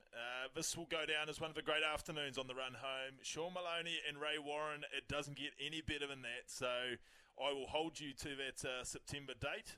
And once again, mate, thanks for coming on. Mate, I can't wait. It'll be on us in a second, and I can't wait to have a couple of cold ones with you again. Absolutely, mate. Cheers. How about that? Are you very, very bromancy. Very bromancy. There's something we should know about? Oh, well, met Sean up at the World Cup in 2019, and through... Can you not remember? Was it that? No. We spent... There's this place called Oita. Yeah. And not one of the absolute bright spots of Japan. It's down the south. And the All Blacks played... I think it might have been Canada down there. Mm-hmm. And Sean was down there with World Rugby commentary, the World Rugby feed. Mm-hmm. And he was with Mertz and Melody Robinson. Oh, and gosh. Obviously, I was with Spark and Sumo Stevenson. And I think that day we had Tamari Allison join the crew. Oh, my gosh. We... knowing that Oita didn't have a whole lot going on as far as what we were after, I think we raided one of the vending machines and we were in Maloney's room for a fair while. We bonded over... Many a local drop. As soon as you said Melody Robinson and Andrew Burns, I'm going, lights out, everybody. Oh, she was a hell of a crew. That's a hell of a crew. 5:44, this is the run home with Beav and Steve. 5:48 with Beav and Steve on the run home on a Tuesday evening. Kirsty, of course, on rugby duty with the Māori All Blacks playing Ireland at Sky Stadium tonight at 7:05. That's going to be an interesting match, Beav, because when you think about it, Ireland, they got tipped up in Hamilton back on June 28, 32-17. But now there'll be maybe you tell me, a chance for the Dirt Trackers to maybe push their way into the Irish side, because I can't see too many from the Māori team jumping ship into the All Blacks, can you? No, and there won't be. No. And to be fair, there's also probably not a whole lot of chance for the Irish breaking into that 15. And I wonder how, I think maybe it's an issue that they actually won on Saturday, because we've worked out that how many have to double up, and I feel that you're not going to put any of them out there unless they have to. There's a big game to win on Saturday. I thought a while back that this will be the game that they win, but not now. Interesting enough, we got a text earlier in the show about the Māoris playing tonight. When was the last time they played in the South Island? 1994, wow. Apparently. Why don't New Zealand Rugby send some of these to places like Nelson? Good point. Well, this is what comes back to you and me talking to you about saying, think about the fans. Where are the fans? And rugby, a lot of rugby fans are in the provinces. It's not just in the big centres. I mean, Christchurch doesn't have a stadium. 683 million. Would you pay 600? I mean, here's a question for you. Let's wind some people up. I'd rather not, but carry on. Well, do we need another big stadium in Christchurch? Do we need a proper stadium in Christchurch? Does this country need multiple big stadiums? Well, it depends what you call big stadiums. Well, that's 30,000. Actually, you're right. It's a very good point, because the capacity is only 30,000, so it'd be nice and boutique, a bit like Amy Park or Commonwealth Bank Stadium in Sydney. Well, or Forsyth Bath, which is a wonderful venue. Yep. I think anyone that's been to a game at Orange Theory, as it's now called, yes, been there. They will swear black and blue if you've been to that ground at 7:30 at night yes. in the winter months, which is when our sport of rugby is played. They will tell you they need a new stadium, and rightfully so. I mean, Lancaster Park, what formerly known as before the earthquakes, what a magnificent stadium that was, and what it turned out to be as far as when it had all the big new stands. It was like a coliseum. It was a cracker. It was a brilliant, and obviously we know why that's no longer there. So the people of Christchurch deserve something. Obviously, there was money to be spent elsewhere prior to getting to the point we are now, where the conversation of a stadium is very much on the cards. But you talk to anyone from Christchurch, and they are just scathing about the fact that it hasn't started, that it's now been put back again. It's a cost issue, man. It's a cost issue. But it's only going to get more expensive. Yeah, completely. I think one of the arguments always is, okay, we spend 683. It's going to be a lot of taxpayer dollar in there. Are you going to get that back? And how busy is that stadium going to be? Well, have you seen the site for it? No, I actually haven't. It is what we've been crying out for in New Zealand, where you were talking about a stadium in the middle of the city, and it would just go off on test day or any game day. And obviously the Crusaders are the top echelon of Super Rugby teams. It'd be great to have it, but you talk to any Christchurch people, they can tell you where money's getting spent, and they wonder if there's any value in that. So, ooh, okay. Yes. Holding the tongue, it's 5:53. Oh, yes, we do. It's 5:58. You know, when I'm around, there's always going to be a bit of disco beef, okay? It's just the way it is. Of course. It's happy music. It's happy music. The Christchurch chat we had a moment ago has brought in a couple of texts on the Temper Bedpost text line on 8833. Stephen, it's 683 million now. 10 years ago, it would have been 383 million. Bloody council. The size of the existing Christchurch Stadium is great. Never been close to the players. That's Orange Theory. Would be average if they built a stadium where you're so far away from the footy.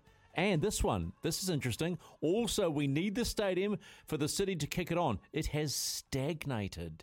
Ouch. That's what someone thinks of Christchurch right now. There you go. That sounds like a local. There you go. That sounds like someone who really cares about Christchurch. I've seen the site. I reckon. Yeah. Where is it? Just briefly. We've got about a minute. Where is it? Well, my geography's not great, but it's about a few roads back from the guts of it. Oh, okay. So from the original. No. From the centre town. Okay. So has it got? You know, they say perfect stadiums are central city, and they are close to transport infrastructure. I would say yes, but my geography is not great. But I got it pointed out to me, and I was like, "Geez, we're in the middle of town," and they said yes. Oh, that's pretty cool. I mean, you've still got Eden Park, which is a dog of a stadium, right? I mean, I don't buy that, mate. I don't buy. What that. You don't buy this? Have you gone to Twickenham? Twickenham Never. Takes you 3 hours to get to from the middle of London, and no one complains about Twickenham. So, no. Wow. It's a real Auckland problem that you're bringing up there. It's an Auckland's problem. Oh, it's an Auckland problem. Hey, mate, just remember you're on the outskirts of the super city. The estate out there. All right, stick around. We talk Blacksticks women coming up in the quarterfinals of the FIH World Cup. Stick around. Anna Crowley, not too far away here on the Run Home with Beeve and Steve. 6:04 with Beeve and Steve. Kirst not too far away. We're going live to Sky Stadium in Wellington ahead of the Māori All Blacks Ireland test, or game, should I say. Kicking off at 7:05 live on Sky. Kirst will join us around 6:20. And don't forget also we've got Drive to Survive. There's a lot to look forward to thanks to McDelivery. That is the Macca's menu. It's time now to go to Amsterdam. And I think pretty close to Amsterdam is a place called Wagener Hockey Stadium in Amstelveen. It's part of... Amsterdam, but the Blacksticks, let's just remember this, there's a World Cup of hockey right now, and our women Blacksticks are in the quarterfinals. They are carving it up, you might say. And Anna Crowley joins us from the Netherlands right now. Hey Anna, how are you? Hello, I'm good, thank you. Good. Thanks so much for having me on. Mate, no, thank you for providing entertainment, because you're into the quarterfinals. You've got the we're 1, 2, and 3 teams. You topped your group. You're up against the Germans at 3 o'clock tomorrow morning our time. What has changed with this Blacksticks side? You guys are defensively just you're demons at the moment. Yeah, no, we're playing amazing. Our team has just clicked, and we're just connecting really well, and yeah, we're just loving it. So I don't know what the secret ingredient is, but really well, which is awesome. And obviously there must be, you're talking about how exciting it is at the moment, how it's all clicking. You just must just want to get out there and play straight away as soon as you've knocked another one off. It must be a feeling of can't wait to get another one in. Oh, yeah, 100%. Yeah. No, it's awesome. And like the Germany, they're going to be such a tough team to beat. But our belief, and we're so strong, united, like we think we can do it. So, yeah, let's hope 5 o'clock tonight, local time. So, yeah. You just have to wait and see. They always say championships are won on defences. You goal against 6, and Germany seems to have a pretty strong defence. They've only conceded 4 goals. Yeah. But most importantly, in set play, you've found your feet in this tournament.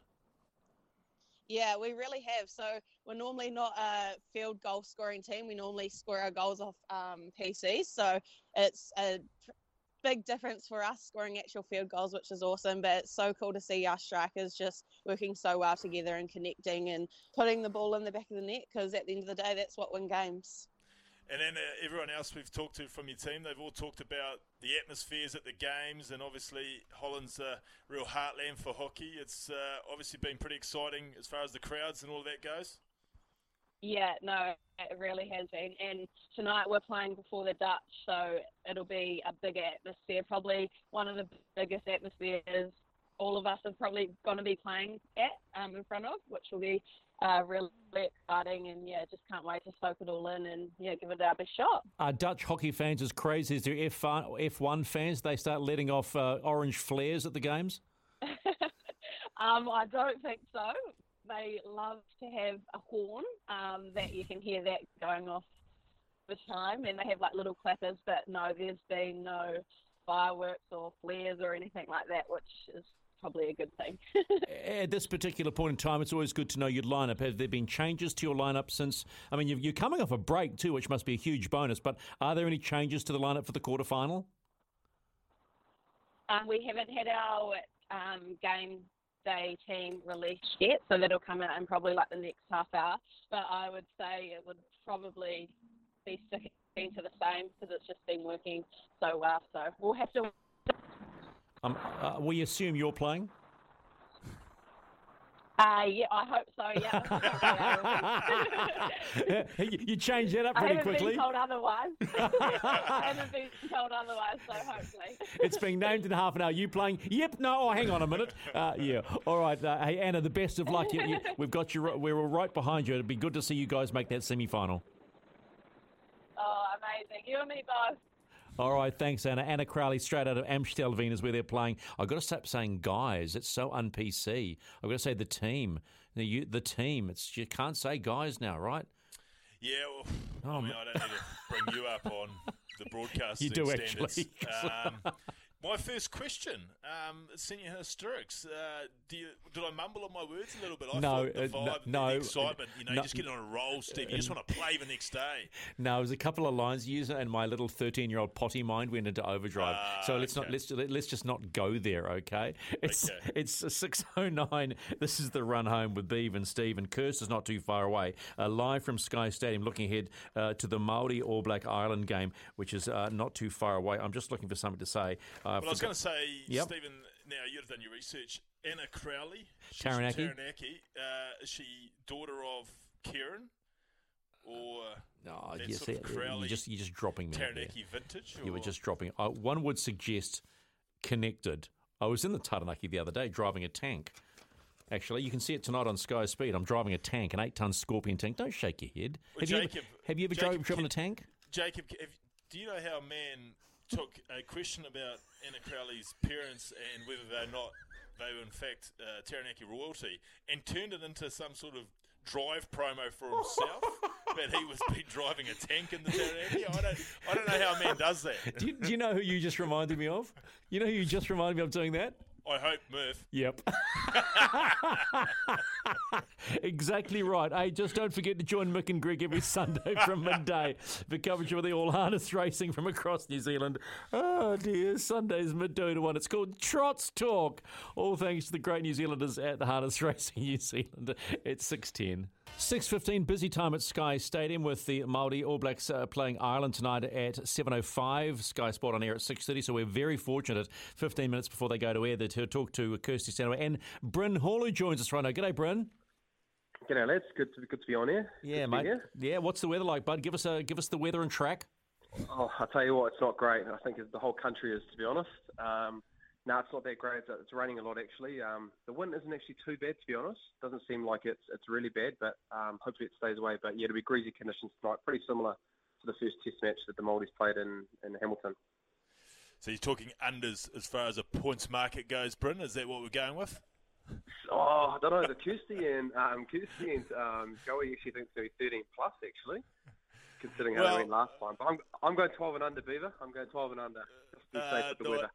Nice, mate. Hey, looking at that Māori team, it almost looks like a stronger team than the one that played in Hamilton. What do you make of it? It looks a nice little complete outfit, doesn't it? Yeah, I think it is. I think it just shows how much depth the kind of Māori rugby have at the moment. I think, with the likes of any time you can swap TJ Perenara for Brad Weber, you're doing pretty well. And obviously Brad's played pretty well last time they played. And even Reid Prinsett comes back into the fold, who's played a lot of experience of Māori rugby for Cam Suafoa, who I thought was outstanding last time they played. So, yes. Yeah, I think they do, mate. They've got a lot of experience. And I think even the new guys that they have come, I think they've got 7 changes from the last test match. They'll be buoyed by the last performance and wanting to get the job done and having a 2-0 whitewash of the Irish, which would be great for our Māori rugby to have more Tier 1 nations to play them in meaningful test matches. And when you talk about Māori rugby, obviously they do love to express themselves and entertain, but there must be an aspect of, as you say, get the job done first, win a series 2-0 against the Irish tonight. Yeah, it is, and I think I was a little bit nervous last week when the rain came away, thinking, are they going to be able to express themselves? Are we going to be able to show that Māori flair in rugby, which we always try to do when we're in camp? But, they'll be that excited at the fact that they were able to do that last time. So I can't imagine they'll try and kick the ball away too much. I think they'll have to at times, like they did on last time. But I think there's enough in the air, probably, it's a light drizzle and isn't too bad, that they'll be able to express themselves and put on a great showing that they did like they did in the first half last time. When you look at the Māori team tonight, obviously, essentially, you could probably call it a B/C New Zealand team as far as the All Blacks go. Who do you reckon tonight potentially has the most to gain as far as another big game would start to knock on the door fairly heavily of the All Blacks? Oh, look, I think Cullen Grace. I think he's one guy that I think, since probably the disappointment of not making it, has had some great performances. Has had some great performances in the final, the semi-finals, and even that first Test match against Ireland. He was great, and I think with the likes of Scott Barrett being at 6 and being in a little, I wouldn't say there's a number one selection in that position. He's a guy that can play 6 and 8, and he's playing well at a very high level. So I think the fact that they stuck with him at number 8 for this test match as well just shows how close he is. And if he puts in another performance and there's an injury or form that doesn't go their way, he's one guy that I think could be the beneficiary of that moving forward. And obviously there's some wonderful-looking backs, and Stevenson had an outstanding game in Game 1. Josh Ioane had a great game. But Josh Morby debuts tonight. Mm-hmm. He's, over the last sort of couple of months, has really announced himself, hasn't he?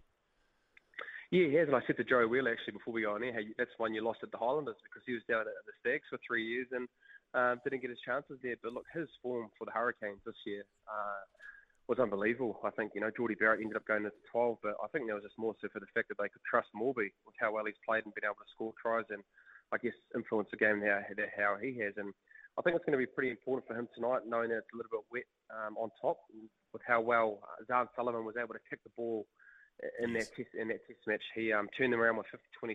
It was great around the exit play, and hopefully Josh can do the same because we know what he can do with the attacking side, but I think the kicking game that he will have to do as well will be really important for the Māoris come this evening. And Brent, I guess turning your heads to the Irish, what do you expect from them tonight? Like, we've been joking all week that you don't bother putting on anyone as far as who's going to have to be doubling up. Your Conor Murrays, your Joey Carberries, they should stay in their tracksuits because there's a bigger game on Saturday. What do you expect? Obviously some of these boys got their last game of a tour.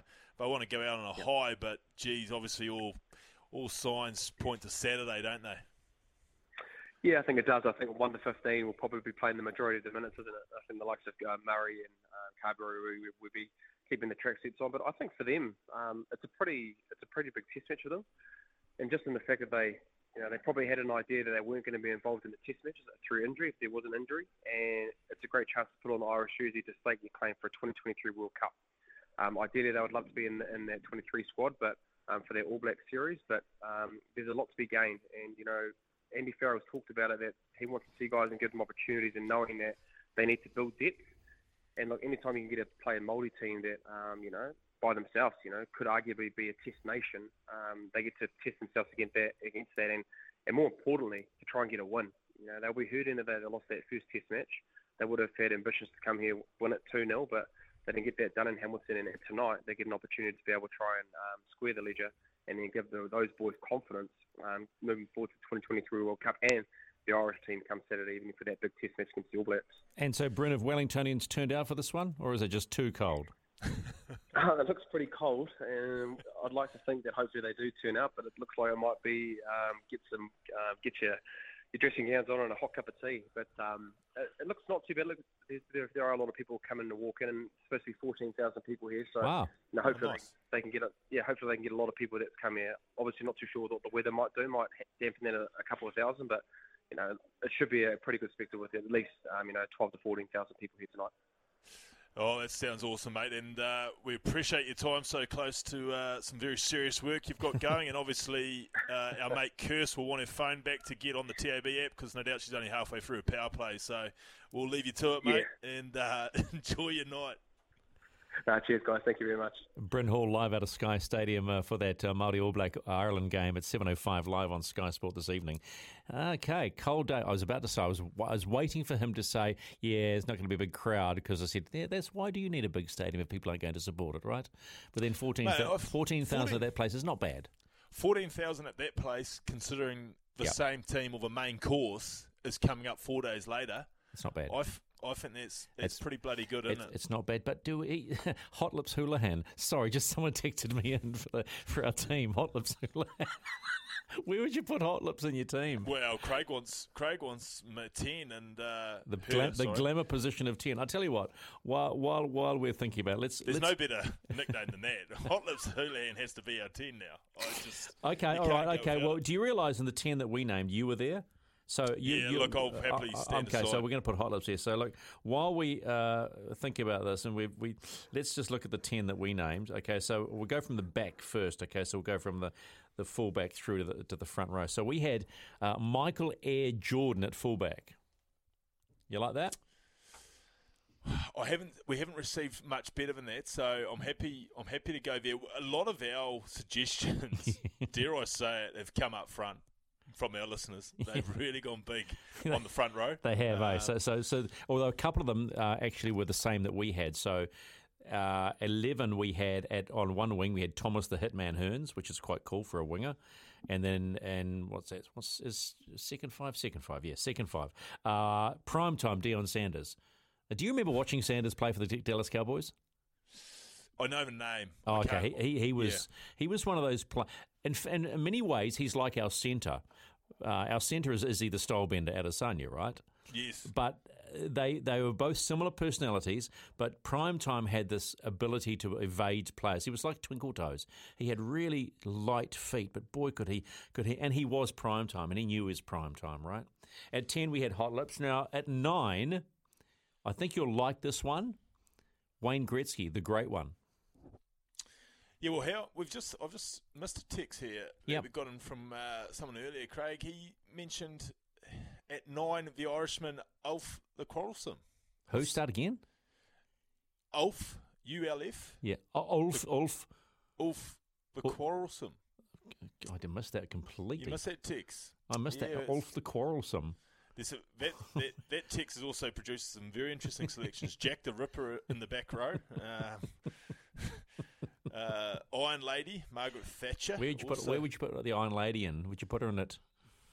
Look, our number 8 would be in any team, right? The Rock, Dwayne Johnson. No, literally, he isn't any team. Any team that we come up with on a Tuesday, he gets many votes. Oh really? Okay. Yeah. Somehow he gets manipulated into absolutely every team this Tuesday. Did you see his cheat meal on socials today? Was a dozen eggs. And there were 6 of them were egg whites only, and then like half a dozen biscuits, like scone biscuits, you know. That was his cheat meal for a Sunday, having had something like 40 days clean. I don't think you want to know my diet. What's your cheat meal, or is your cheat meal, does that not change from your normal meal? my cheat meal these days is probably Monday to Sunday. We've got the bronze bomber, Deontay Wilder, at Openside. You like that? That text that I just read before had some fairly interesting back row members and some guys you probably wouldn't want to mess with either. Who have we missed? Well, Jack the Ripper, obviously. We got the Honey Bill Heremy Smiler, who's in the Burger King Fight for Life coming up too. Oops, okay, from McDonald's. Okay, forget about that one. Any move on. Dump button. Boom, dump button. But she's up against a lady called Tegan Horwath. Man, it's. I would not want to face Honey Bill Heremy Smiler in a ring. I've done 3 of those Fight for Lives. I would not want to face Honey. I'm telling you. Who did you go head to head with? I got beaten the crap out by some guy called some Croatian soccer player in the first one. I've forgotten his name. And an all-white? No, it was a Socceroo. I can't remember his name. And then Clint Brown. You took on a professional sportsman, Stephen. Yeah, I did. He beat the shit out of me, and I lasted 1.5 rounds, and the referee at the time, lovely fellow, Danny, said to me, spit your mouthguard out. It's amateur boxing. If you spit your mouthguard out, I'll call time. I spat it out 3 times. The last time I spat it, he called the fight because the guy was standing over me, basically bashing me. I had concussion for about 12 weeks. Then Clint Brown, I got beaten up. Well, we won't talk about that one. So then I did the third one and basically won it, even though they called a draw because I dropped him. 10-8 count, big Irish right. Boom! Straight out. Steve Kilgallen, journalist for Stuff. Boom! See you later. Thanks for coming. Sorry. I was going to say there'd be a few Junos that I wouldn't have mind getting into the ring with back in the day, I'll tell you that. It is fun. The Big Diesel, Shaquille O'Neal and King James, LeBron James are our locks, which I think is pretty strong, considering the way those Irish locks went. Man, I was really impressed by those big boys of Ireland, eh? They were good. They were I mean, I watched and I went... They're rolling through the middle, and it reminded me, dare I say, of, as you were talking about, that generational team of a few years ago with just roll through with the other else. Yeah, well, for me, you know, I mentioned the fact that Whitelock wasn't there. Do they just roll through a different-looking All Black forward pack? That's the interesting thing for me. They're not big. The All Blacks have never been big on change, have they? They don't. Do you honestly? They always seem to give players another chance. So they don't go, nah. They don't put the old razor through them, do they? A lot depends on how often you've lost, and a lot depends on how much pressure the men that pick the team is feeling. And that goes part and parcel with having the top job. If Fozzie although he knows there's massive amount riding on Saturday's result, if he is steadfast in his thinking and is blocking out all the rubbish that's getting talked about by people such as us, and he just knows what he wants to do, then no, he probably won't change much. But if he's starting to doubt a bit of his initial thinking, if he's starting to feel a little bit of the heat, then maybe the broom goes through. I don't think there's a whole lot more we go to. I honestly think you've got a core of a forward pack that's built around Whitelock, Retallick, Scott Barrett, Sam Kane, Artie Savia, your Cody Taters. I would have Dane Coles involved this week for pure mongrel and aggression. And to be fair, guys like Bauer and that have been having a good series so far. Yeah. So, like, there's no real panic button to go and hit because you're not going to find any better locks. You're not going to find any better flankers. You know, we saw at Eden Park what they were capable of. So therefore, then it only comes down to, I think Will Jordan's a lay-down selection. He comes in straight away to number 14. I think if Harvilli is available, I think he will come into 12. But apart from that, you're not changing Aaron Smith in an absolute test of this magnitude. He'll be there. So I don't think there is, even if there was a little bit of panic and second-guessing, there's no one else to go to. And that's not saying we don't have great depth, but it's just that these guys are proven at this time. Lose this one, and Fozzie has smelly undies. Simple as that. It's 6:30. If you want to play Drive to Survive, 0800 150 811 is the chance to get on the blower right now. 0800 150 811. And you can play Drive to Survive with Beav and Steve on the run home.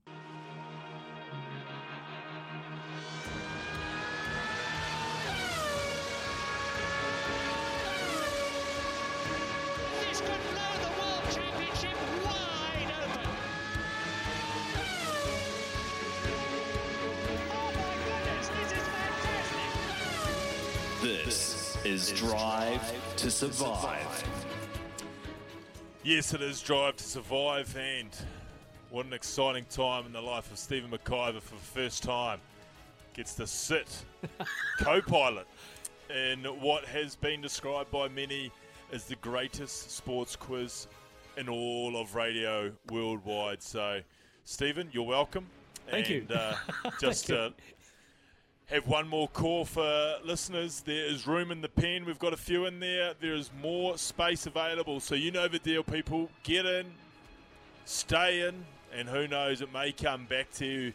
We have got questions that I think are a step up from where Jacob took us yesterday, where I must say he was in a very charitable mood as far as giving away money from our great mates at the TAB, who, again, have jumped on board today, as they do every day, with $50 of bonus bets. So, without much further ado, let's go to our first man, Tim from Christchurch. How are we, mate?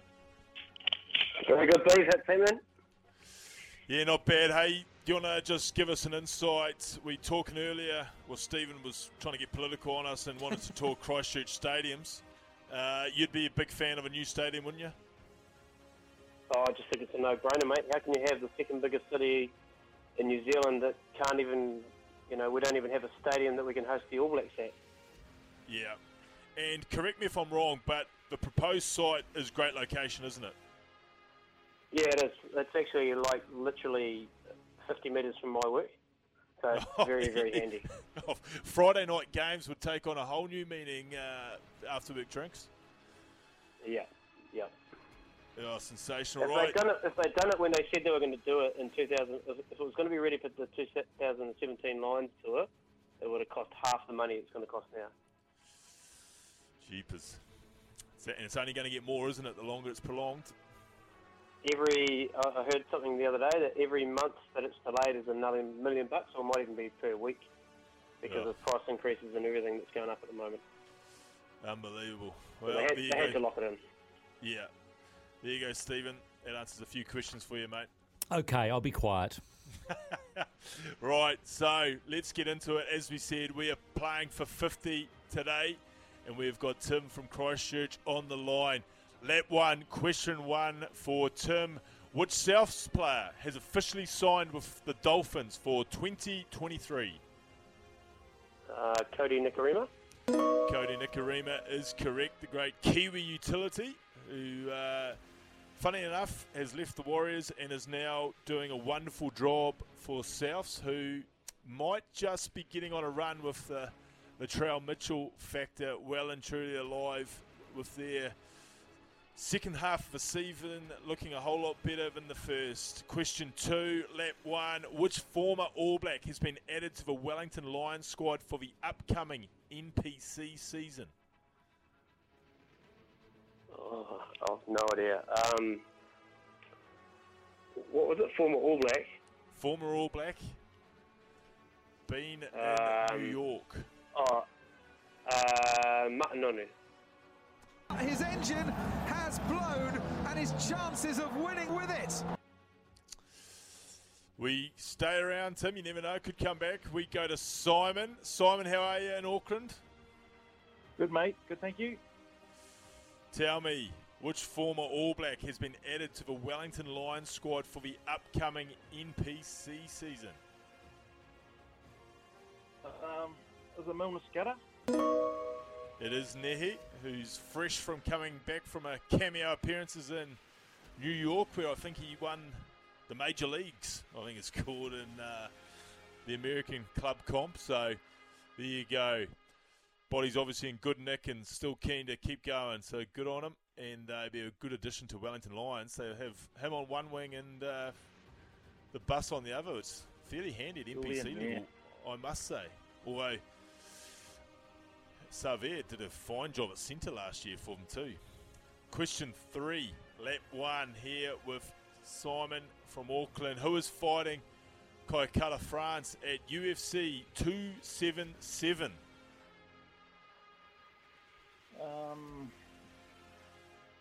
Nah, I'm not too good on my MMA. That's a pass, mate. He's got a puncture. He's got a puncture. Front left.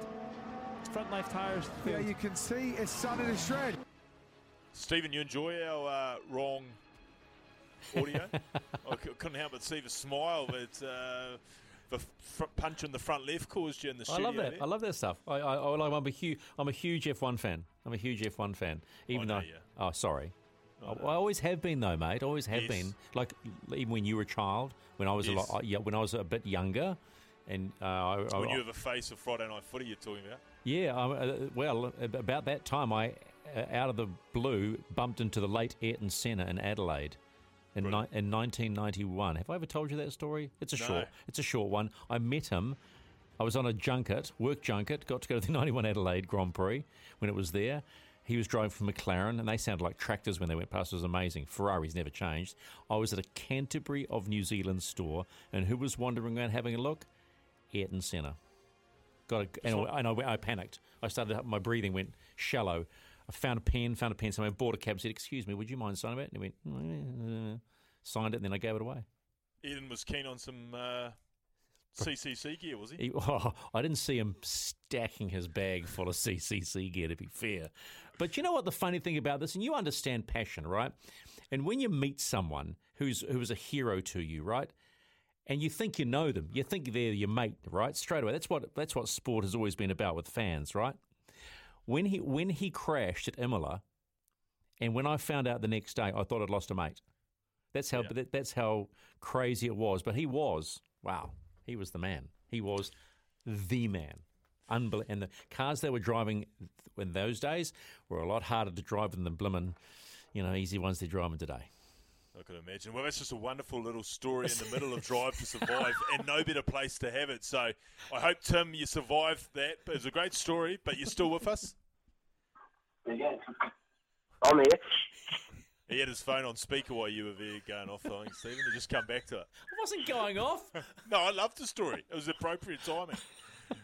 Tell me, Tim, who is fighting Kolkata, France at UFC 277? Brendan Moreno. I was going to say, even if you didn't know that, you had time to Google. You probably had time to get that posted to you in the mail. Could have read a book, mate. Brilliant.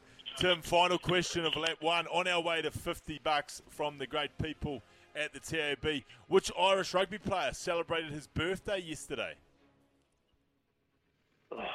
I know. Carberry.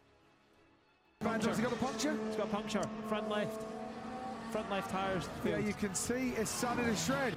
Well, Tim danced all around the correct answer there. We're going to jackpot. We're going to play for 100 tomorrow.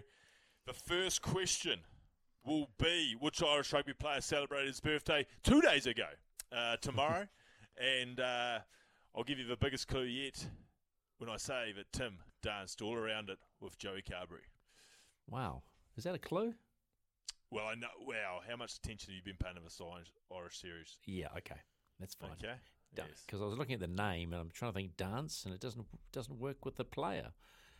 Oh yeah, you're looking down that way. Oh, I was going down that way a little bit. I was looking. I go straight rugby sense here. So Joey Carberry's a 10, Stephen. Okay, all right. Shoot me. It's like putting the knife straight in my front. Hey, forget the back. Just go bang. That's a good place. It's a good place to put it. Good place to put it. 6:42. This is the run home with Stephen B. There's plenty more to come. We've got lots to talk about, I think. Ow! Come on now. Play it now. Come on, Beef. Let's just get it jiggy and wauku. He is not even moving. 6:47 on the run home, and that did not even get one shred of a jiggy out of Beef. What is wrong? What is wrong with you, my friend?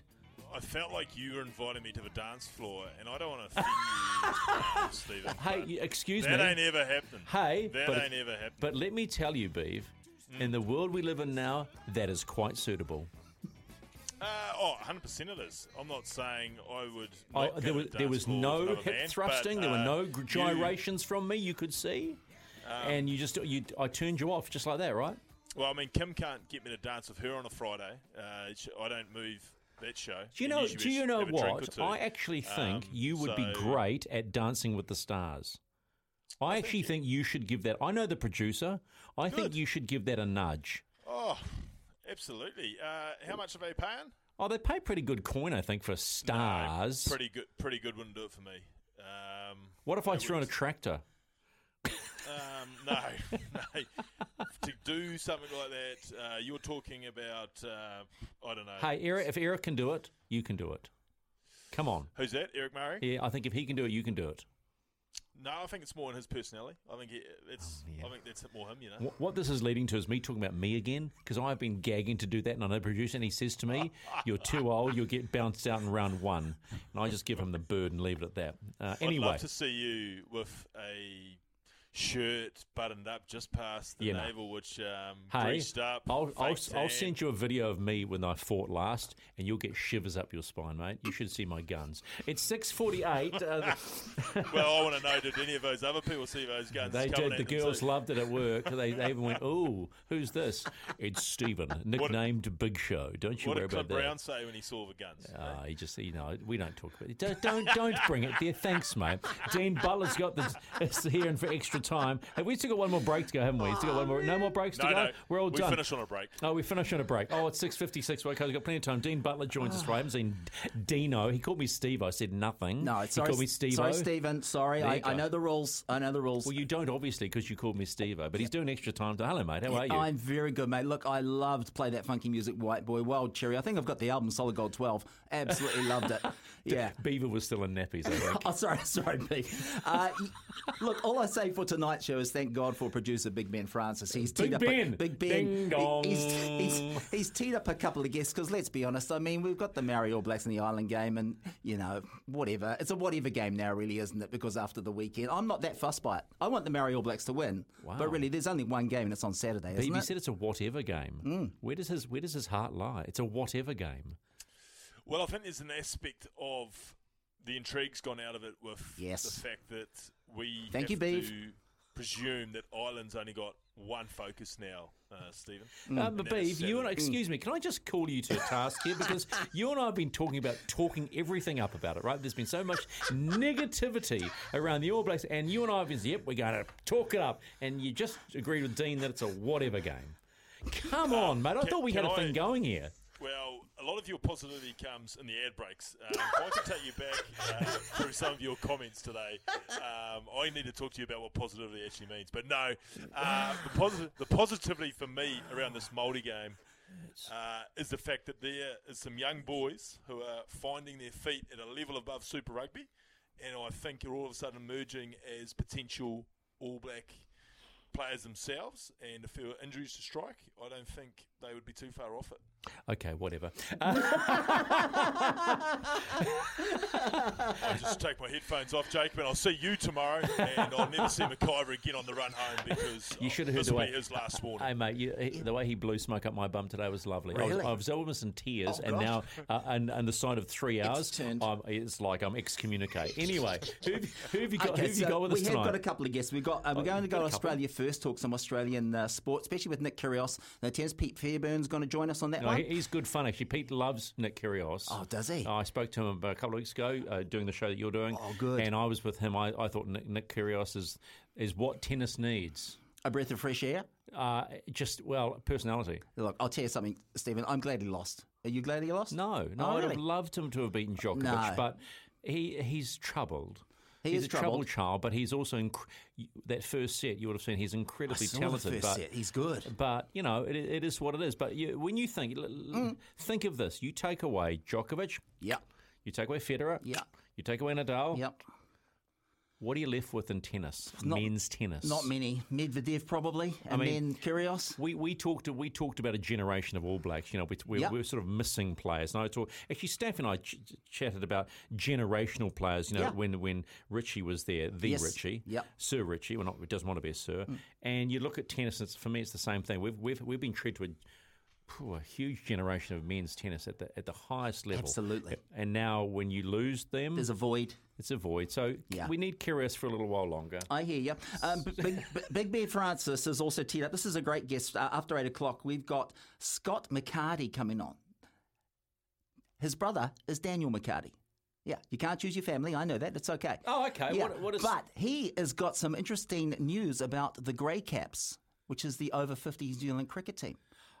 They just had a very successful tour in Australia. The Grey Caps. So we were talking with him after 8. Wow. Yeah. And then after 9, probably talking to people who maybe watched the All Blacks. The Māori All Blacks. Yeah. Mm-hmm. Versus the Irish. And that's pretty much it, Stephen. That'll be the show. A bit of music in there, a bit of waffle. You know how it works. You know the rules. When was the last time you did comedy? Oh, it was going back in the day. No, when was the last time you actually did stand-up? An actual gig? Yeah, an actual gig. It would be maybe 15 years ago on Māori TV, actually, on called Crack Up. Yeah. And my king was the MC. So, it would have been on there. And it was quite good. I remember doing a good song about Waitangi Day. But Did you miss doing stand-up? No, I don't miss it, Stephen. Why not? Because on the day of the gig, I would always get worked up into a whole day. I could think of nothing else but the gig, regardless of what it was going on in my life. Even if the set was like 4 or 5 minutes set? Yeah, even if I knew the set backwards, inside out, I would still sweat on it all day. I don't know why, just part of my nature. So did it affect your health? No. No, just the routine? I don't miss that. And also, as you get older, I don't want to go out at night. I mean, even this is a bit of a pain, coming in at 7. All right, well, bugger off then. Go get ready. We've got to go. Nice okay, one. 6:54. I forgot we were almost done. Hey, Beav, thanks for having me because I'm getting the wind up at 6:54, 11 and counting. We've got to get to 6:55, haven't we? 6:55. Yeah. Okay. What are you doing tomorrow with Kirst? Oh, we'll have Kirst. We'll have the Wiz, no doubt. Yep. Our usual Wednesday. We'll cross live to Australia. We'll have Beavers attempt at picking the All Blacks. I reckon I'll go pretty close this week. I've pretty much just named it then. Give yourself a rap, hey? And actually, that'd be great. That would be a great segment. Beaver gives himself a rap. Doesn't happen enough. I could learn off my co-host today, to be fair. Couldn't I, Jacob? Hey, it's been fun. Thanks for having me, mate. Have a great night and go find yourself a tractor. It's almost 6:55. Extra time with Dean Butler. I'm too far away. Ka kite. It's Tyre Power's Big Footy Final Sale. To kick things off, you can get the power to buy 3 and get 1 free on selected Toyo passenger car and SUV tyres. Tyre Power's Big Footy Final Sale can't last. Visit tyrepower.com.au now.